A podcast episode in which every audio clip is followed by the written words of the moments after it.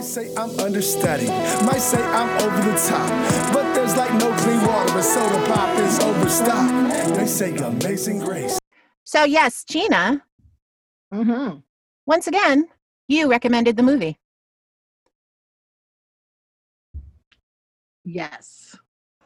I'm trying not to interrupt. Well, I'm sure that's going to be easy listening, the five second pauses. I can't.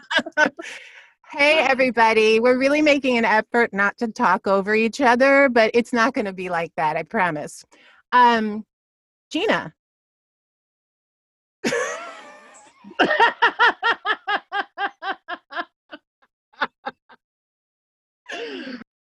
okay.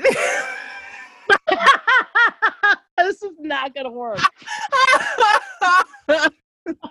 We're gonna have to edit this crap later because it's just not the flow, girl. hey, everybody. We're back. Hey, Gina. Hello. Gina has become the unofficial co host of this podcast.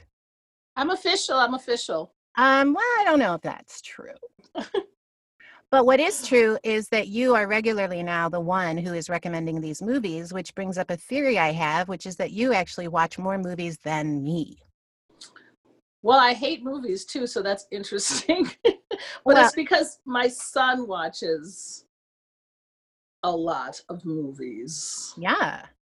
Yeah. Um and so he makes me watch them. And it's a pandemic, so what the heck, right? well, there's that. Do you feel better? Like, do you, are you liking it? no. Oh, the thing that I'm liking is that I am getting my attention span back. It's amazing. Like, seriously, like, I can watch movies again. I can't tell you how long that's been. And that used to be all I did. I'm watching movies that I've watched a thousand times before, which is what I'm. I always do that with things, you know, like Marvel movies and superhero movies. And every once in a while, see, I don't like to be upset. I don't like to be upset, and I don't like to know what's gonna, not knowing what's gonna happen. Yes. So movies to me are a stressful experience. But when Ah. I know what they're going to be, they're a soothing experience. I gotcha. What's the one that you love? The Mhm. Brad Pitt one? Ah, Legends of the Fall. Legends of the Fall. At least twice a year, Tanya. I love that. Uh, so we're going to talk about one night in Miami, which again, as I said, Gina recommended. She said we need to talk about one night in Miami.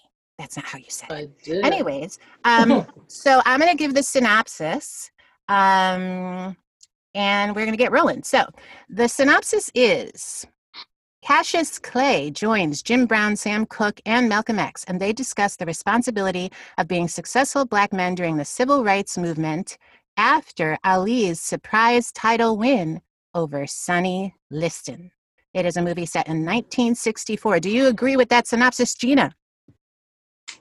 I do, and it actually is a real meeting that happened, but you know, Yeah. Regina put her own twist on it. Well, it's it is a real meeting that happened.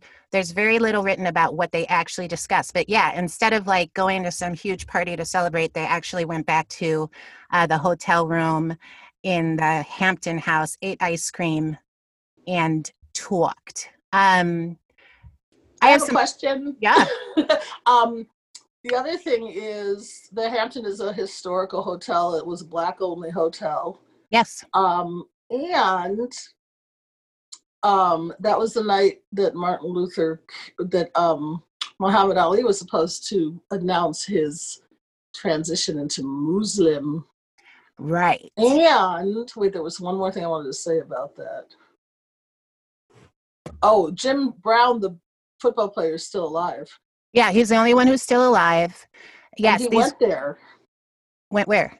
He, he they did an interview with him afterwards, and they took him over to the Hampton. Oh, Now, yeah, like the other night, did you watch it? I did. And he was just like remembering all the stuff and everything like that. Wow, Pretty that's wild. amazing. Yeah. Yeah. So, um, yes, thank you for those additions. It's in fact, um, Malcolm X is about to leave. Um, well, what is it called? It's not a church. Leave. Mosque.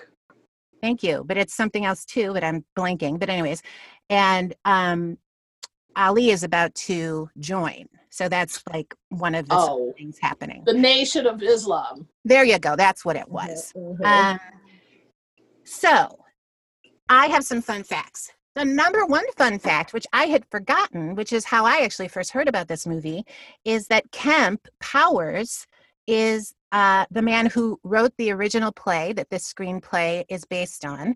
He is the writer or co writer of Soul. Uh oh. See? Uh oh. Watch it now. It's all coming together. they Um, are connected. They are connected, Gina. so the so yes regina king first read the play script and then the screenplay and she decided regina king decided that it was going to be her first movie that she wanted to direct. Regina king is a beloved actress. She's been together been part of um, the culture since frickin' 227 um, there's no place like home. You know that theme song oh my God, no! I never heard of that. I didn't like that one as much. As it was a tough i mean it was fine you know it was just a little i was always thrown because it was flo from the jeffersons and she was playing another role and i didn't understand that that could happen yet Flo was in everything. Is she still alive? marla gibbs i i want to say she is i feel like she was just yes she is still alive she was in a really bad um maybe it was a christmas movie recently she was uh she is still alive um but I so thought so. She Yeah. did everything. um fun fact i was in a movie with regina king Which one? Love and basketball? No, but close. Love and Action in Chicago. I played her roommate, and it was one of my first movies. It was also with Courtney B. Vance, and Yes. she is one of the nicest stars I've ever met. I have a question. Yeah, She she is sneakingly becoming a powerhouse to be reckoned with. Oh my God. What she is doing is kicking the fucking ass of every role she ever plays, The hell? whether it's Watchmen, which she was Oh my god! right? Um, she's in this other amazing Netflix movie show that only got one season called Seven Seconds, I think it's called. Mhm, mhm, mhm. Um, also, too, she won the Academy Award for If Beale Street Could Talk. Oh, She's everywhere, and she damn well should be. And when she won the Golden Globe for, I believe it was for If Beale Street Could Talk, she made a pledge. And she said, I'm going to use my platform right now to say, in the next two years, everything that I produce, I am making a vow, and it's going to be tough to make sure that everything I produce is 50% women. And I just challenge anyone out there who is in a position of power, not just in our industry, in all industries. I challenge you to challenge yourselves to stand with us in solidarity and do the same. And nice.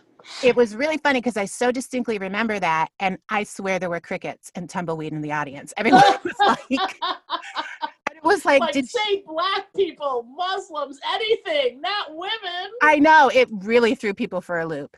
Um, she has since added to that and said, so moving forward, as I do still feel having more women in positions behind the camera is important, I have to go beyond that. And she's now also pledging to sort of make that into uh, non binary representation. Yeah. Good for her. Oh, she's a badass. I mean, I, I think it's pretty clear she made that pledge and then probably got some feedback from non binary folks and adjusted, which, hello, is what you do. You get feedback, you adjust. And I would just like to say that there's a great scene at the beginning of this movie. Um, it's between Jim Brown and Beau Bridges, the actor. The character he's playing, I was not clear on. Did you get that? He was like some bigwig in Georgia where Football, bigwig, weird guy. Yeah. Maybe Yeah. on politics.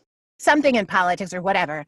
But I just wanted to have a shout out to Beau Bridges, who I love and can't recommend enough an old movie called The Fabulous Baker Boys with Michelle Pfeiffer and Jeff Bridges. It's so good.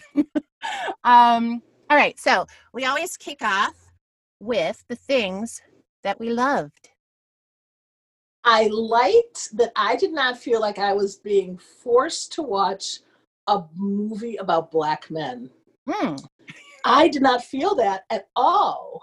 It yeah. was just a movie about icons hmm who also happened to be black, but the race, even though it was like forefront, it wasn't.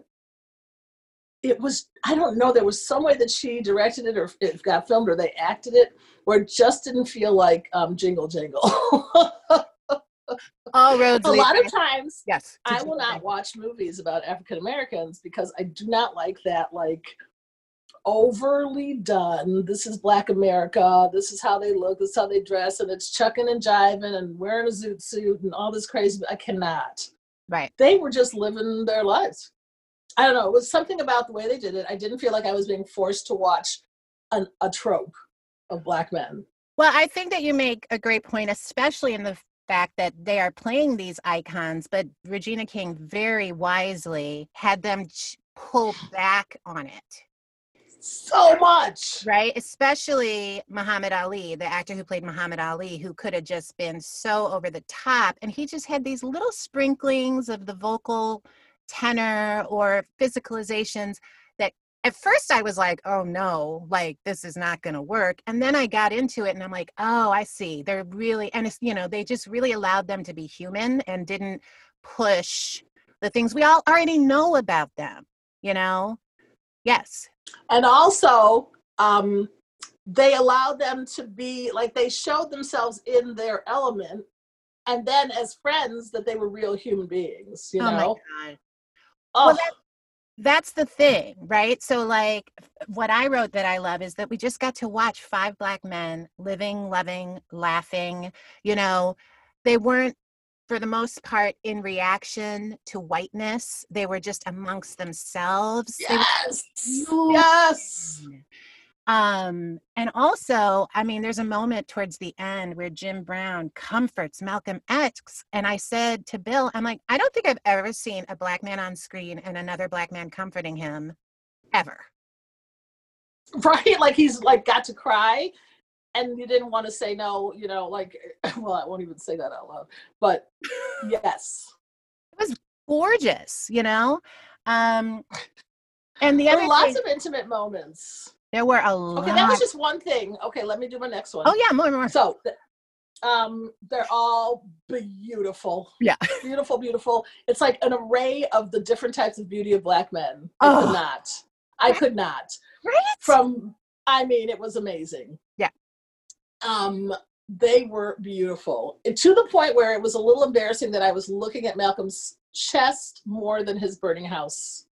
So anyway, I'm like, well i mean seriously nobody caught that. So there's a scene there's actually i mean it's you know it's also in um the spike lee malcolm x biopic uh, where you learn and know that um, malcolm x's house was burnt down and his family had to run out of the house and it's a very similar scene um in this movie and i had the exact same issue. Oh my God. yeah well Did they have to do that? They could close that row up. they could have closed that. Here's the thing, and it speaks to one of the other things I loved. I love this actor who played Malcolm X. Such a cute patootie. Well, Cutie Patootie. But I have a complaint. oh, okay. Wh- Why can't any American black people ever be in any shows with black men? Thank British. you very, very much. Well, here's the thing. That that's in my what I hated category, because you know about my um, unjustified, unacceptable um, prejudice of Canadian actors. No, yes, but yes. So I've talked a little, I think I've talked about this on the podcast, and I actually use it as a way to explain unconscious bias, which is that I have a ridiculous bias against Canadian actors. 'cause I feel like I fall in love with an actor and then I find out they're Canadian and I'm like, they came and stole our roles. But of course, that's not true. That is my bias. So it's one way that I explain bias and how you can challenge it. In other words, I don't discriminate against Canadian actors. I live with my bias and move on. Well, it's kind of, and this isn't just me. It's it's kind of the same with English actors playing American roles. What's up with that Um, Cumberbatch? Ooh, oh, him, yeah. Yeah, everybody. It everybody, and there was controversy with um, Cynthia Erivo when she played Harriet Tubman, and she kind of like poo-pooed it away. And I mean, there is some argument to this idea of like, you know, what we experience as black americans is so embedded in us and it's something that as an actor that yes you can imagine but it has that much more depth if you can access it because of your experience and english actors have a completely different experience and um yeah i have to say i looked him up and then i found out he was english i was like ah spoiled again I know, but why do they do that? Some people, you know, actually John Boyega got into I think it was John Boyega or it was Daniel Col- I don't I don't know how to pronounce his last name, but he was um, the main guy in Get Out and also was in Black Panther.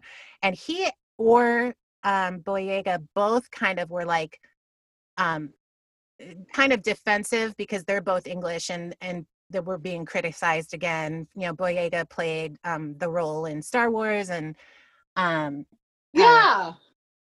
And he got real defensive and was like well maybe because it's easier for us because we don't have we don't have that baggage you know of having really experienced it Right. um and anytime anybody's confronted about it they really just poo-poo it away but it's like you know i mean emma thompson has played all these american roles there's nothing wrong with it but it's just like yeah i think Annoying. it is a little annoying um There's a million black actors out there who need jobs. I just don't under, but I do. I think there might be something to that because there are not black directors, so they don't want to be offensive to black Americans. Like, oh, is that's what it is. So they can That's do a lot of embarrassing, awful things and not have to like be accountable. that's really interesting I never thought of it that way. I mean, the truth is, these, I mean, they're almost never bad performances, for God's sake. I couldn't stop looking at this guy playing Malcolm X. His, his name is, I wrote it down, Kingsley Ben Adir. And by the way, is. he reminded me of Obama, and turns out he played Obama in some TV movie or something. But I thought his performing was performance was stunning. At first, I was like, "You need to leave because he's not Denzel," and I feel like Denzel Washington is the because Denzel right? Is Malcolm X. Yes. um, Oh, so then they got to be their selves during their speeches and stuff, and then you got to see their quote unquote more real selves in their situation. And I'm like, gosh, Malcolm's so angry. I'm like, oh yeah, duh, that's exactly what he was, right? I'm My like, God. and, and they he played a perfect balance, you know. Well, no, but wasn't it? it- Yes, because it was almost funny in a way. Because at one point I was like, "Man, he's a party pooper, man." He's Right, lighten up. but it speaks to the larger conversation, right? I mean, there is sort of a debate amongst people who want change or activists of like, is there a day off? Is there a day when you can just eat ice cream? Or does it have to consume and envelop you in order to get anything done? And that's kind of one of the dilemmas in the movie between these men, you know? well, Uh, like no, like my son's teacher said, there's no black day off, so Well, I know, but there has to be rest days. There does, you know. there just has to be real dates where you can be yourself. where you can be yourself. But this, the truth is, like, in the way it's written in the script, is he is very so. Sam Cooke, um, the singer, um, has this idea that you know the way to empower himself and other Black people is to essentially have his own record, a recording company, and he was one of the only. Um, I don't have the exact history of that, but I know there's something sort of uh, historic about it. Um, and that was his way to sort of fight the fight. And um, in this movie, Malcolm X is just relentless with him about how it's not enough. God, You know? And he's like, Black people are dying. Like, y- you got to get off the fence. And in his mind, if you're not constantly provoking, constantly fighting, then you may as well just be asleep. It's fascinating. Mm-hmm. And and Sam Cookie's a very complex character too. Yeah. Well, okay, so I liked that. I liked that they were they played subtly. I like that um I like that Malcolm I liked Malcolm X's family.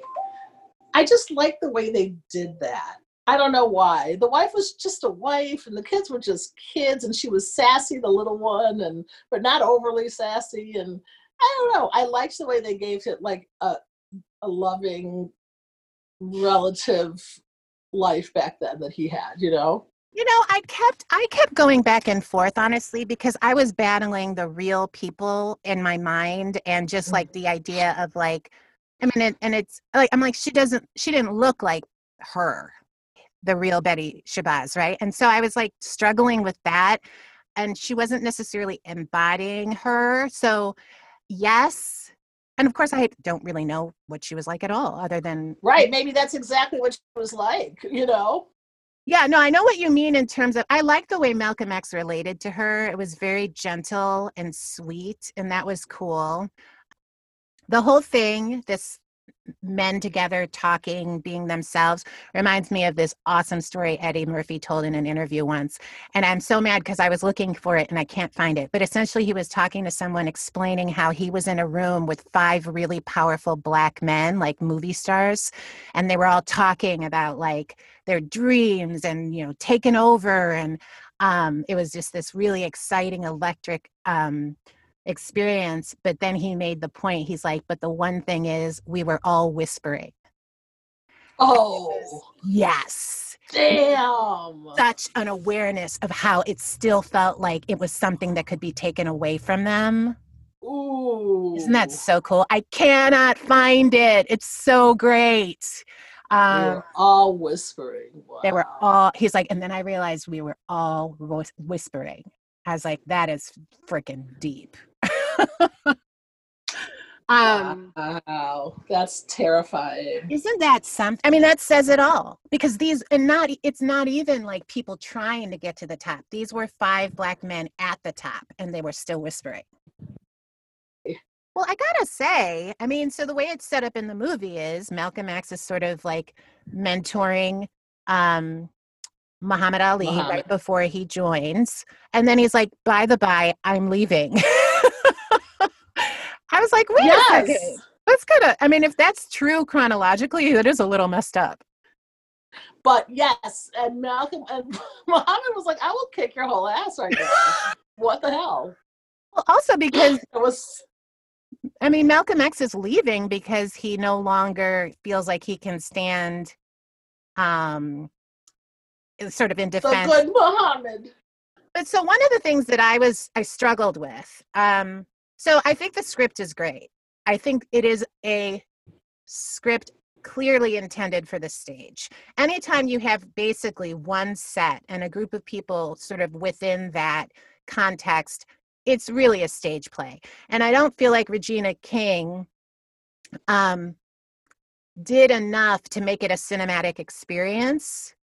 Um, and so I struggled with that because, like, there was no camera movement, there was no fluidity. It was just, it was very static the whole time. Gina's very upset. Yes. I disagree. She did a way better job than August Wilson. I'm gonna put you to sleep in five seconds. See? Ma Ray. Well, first of all, it was it wasn't August Wilson because he'd be dead. Um, it was George C. Um, no, I mean the guy who wrote the play. No, I know, Wasn't but so I love how all of these movies are strangely connected. So when we talked about Two Trains Running, Gina felt really the one that's on Netflix. No, two What? trains running. Oops, no. sorry. Um, Ma Rainey. that one, Right. Ma Rainey's Black Oh. Bottom. Um, that is currently on Netflix. Gina made the point that she thought like that it was too theatrical and it still felt like a play. Um, I thought the opposite, and you're saying in this case you didn't feel that way. Absolutely not. That I'm so crazy business. That's by why that. the- it was authentic. It was not like I'm acting, and then Sure. like the one person stares at the wall and talks to one wall for an hour, and everybody else just looks around, and the camera shows them doing separate things. They were actually having conversations. That's how conversations work. and right when it got to be a little too much, they would go to the liquor store, or they would go to a fight scene, or they would show something else, or they would show a real thing. It was good. I We mean, I never saw anything else about those other black men except for the exact moment in that time. I, that's interesting. I mean, I feel like for me, what makes a movie is the conversation between the script and how the camera is used. That for me is what film is. Yeah, but they So- did not use the camera well in the other one at all. They just put it on their face. Yeah, but there seemed to be more space there and also taking advantage of being able to have the different locations. Although you're I see what you're saying, but to me I just cuz at first I was like literally I almost texted you at the beginning because I was like I was wondering if you were joking that it was good. Oh my God, you're kidding. Yeah, because I was like, I am so bored. What is happening right now? Oh. I loved it. That's so funny. I was so mad at the other play because you're an actress. It's got to be the way Well, but- looking at it from a different lens. Yeah, and also for me, the when it finally cracked open was the first time they were out of the hotel room and they were on the roof. That scene on the roof was awesome. And that's when I woke up, you know? So I kind of, yeah, I kind of felt like there was just some confusion there and that the she really um, accessed amazing performances from the actors, but I don't feel like she used the medium all that well or creatively, which is fine. Who You're cares? wrong. Her first movie, and but they're saying No, that she. You're wrong though. Bill thought so too. Bill did. I'm not wrong. oh, Bill Um, thought so too. Well, you guys are both wrong. Okay. Um. Also, you know, it's rumored, Uh-huh. and there's lots of buzz saying that she'll be nominated for Best Director, and I, I think there's a combination of things happening there. She's beloved. I'm all for it. Let her win. But in terms of what it is to be a film director, not sure. But you know, other perform other directors, um, other films are starting to come out, and you know, maybe it will end up being the best one. What other films are they talking about?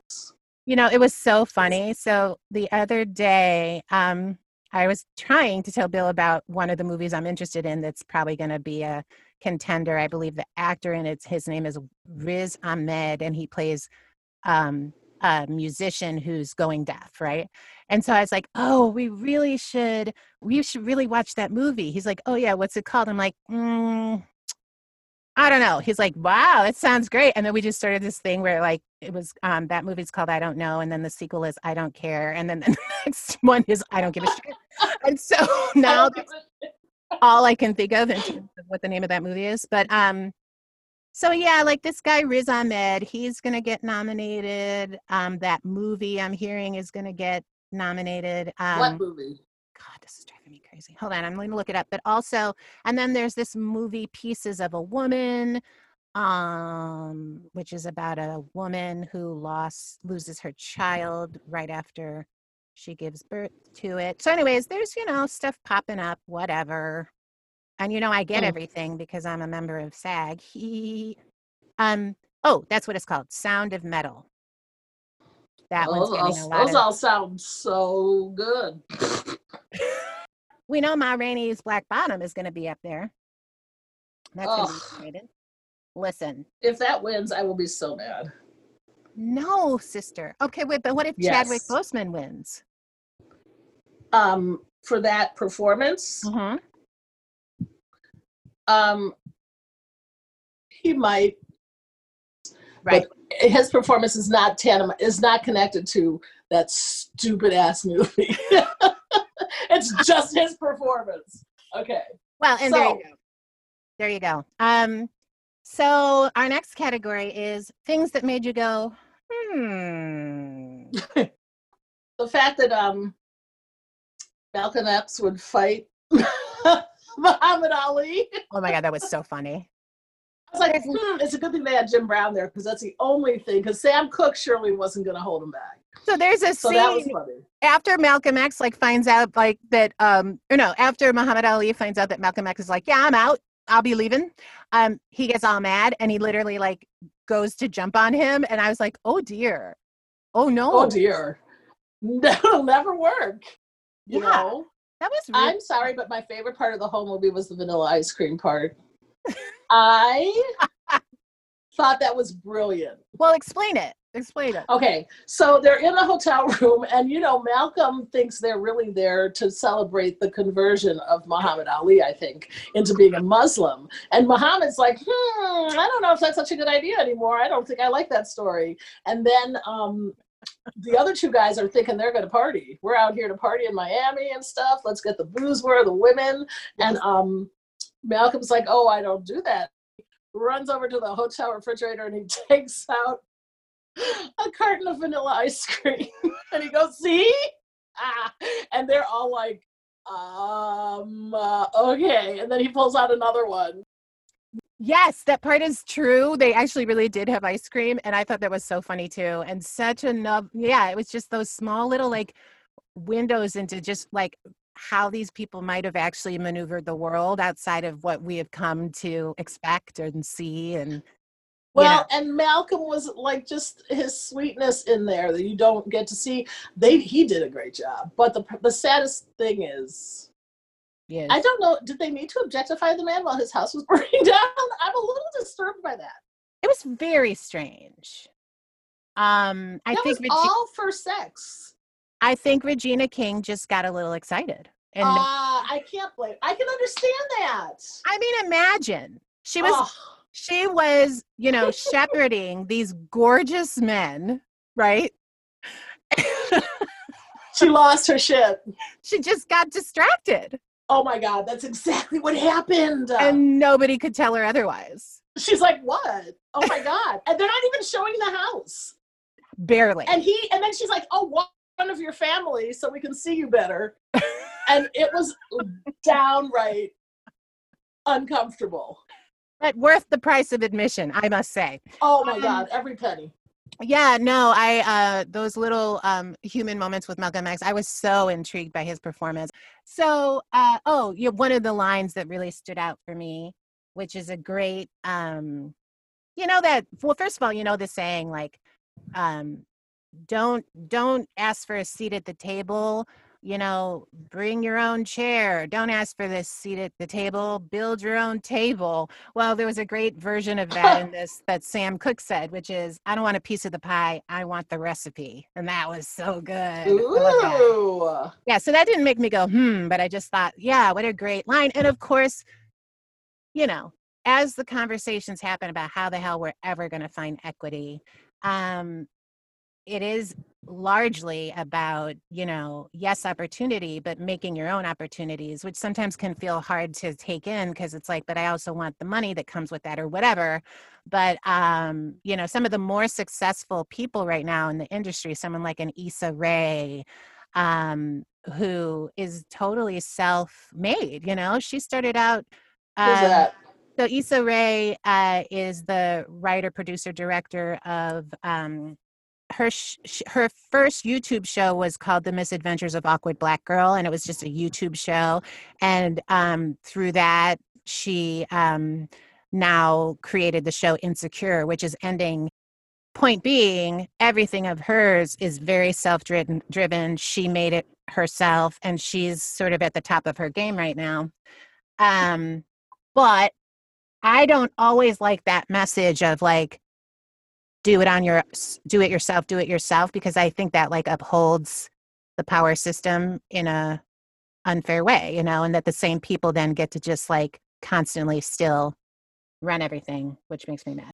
Um so wait okay. So i felt like some of the themes were um yeah i just love the idea that some of the themes were things like it's they were in a place where they were it was safe to be themselves um, basically Malcolm X says the argument became what Malcolm X says, which is be a weapon, get off the fence, you know, and like having to decide where you are in this conversation, especially right now.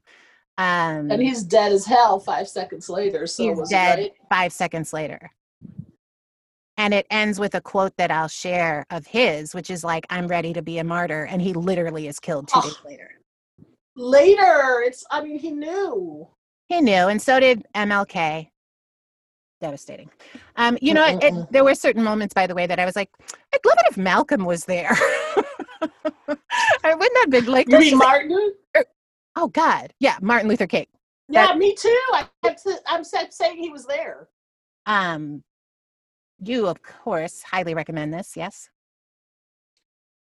The viewing of this. Uh, I do. I recommend it for the powerful history of it. If it wasn't historical, I don't know that I would have loved it so much. The yeah. thought of these powerhouses really spending a minute together just to me is just like you know one of those dumb essay questions if you could yes. be four people in history who would they be Absolutely. um, Absolutely. It is. It is a 100% an essay question or 100% who you would invite to your fancy dinner, dinner party. party. Yep. Right. Um, who would you invite to your fancy dinner party? Do you have anyone?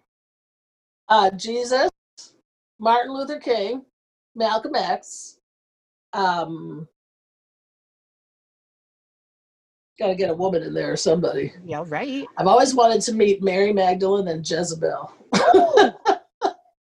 Gina. That tells us a little Poor bit. about you. Jezebel. Hell yeah. I would want Historically, Martin, Malcolm, um, uh, uh, Toni Morrison. Maya. Of course, yes, Maya Angelou. Thank you. Yes. Okay, Um, this is brilliant. This was brilliant. So much fun. fun. So Yeah. much fun. We recommend that you watch the movie because the men are beautiful. I mean, because it's really good, Eye And- candy. significant. I mean, I can definitely hear that. okay, my dumb dog is barking. All right, love you. All right, love you too. Bye bye. Bye. Maybe it'll be alright. Maybe you're all wrong. Amazing grace. Thank you, Lord. Bobblehead, shoulder pop, work a lot. It's never sweet.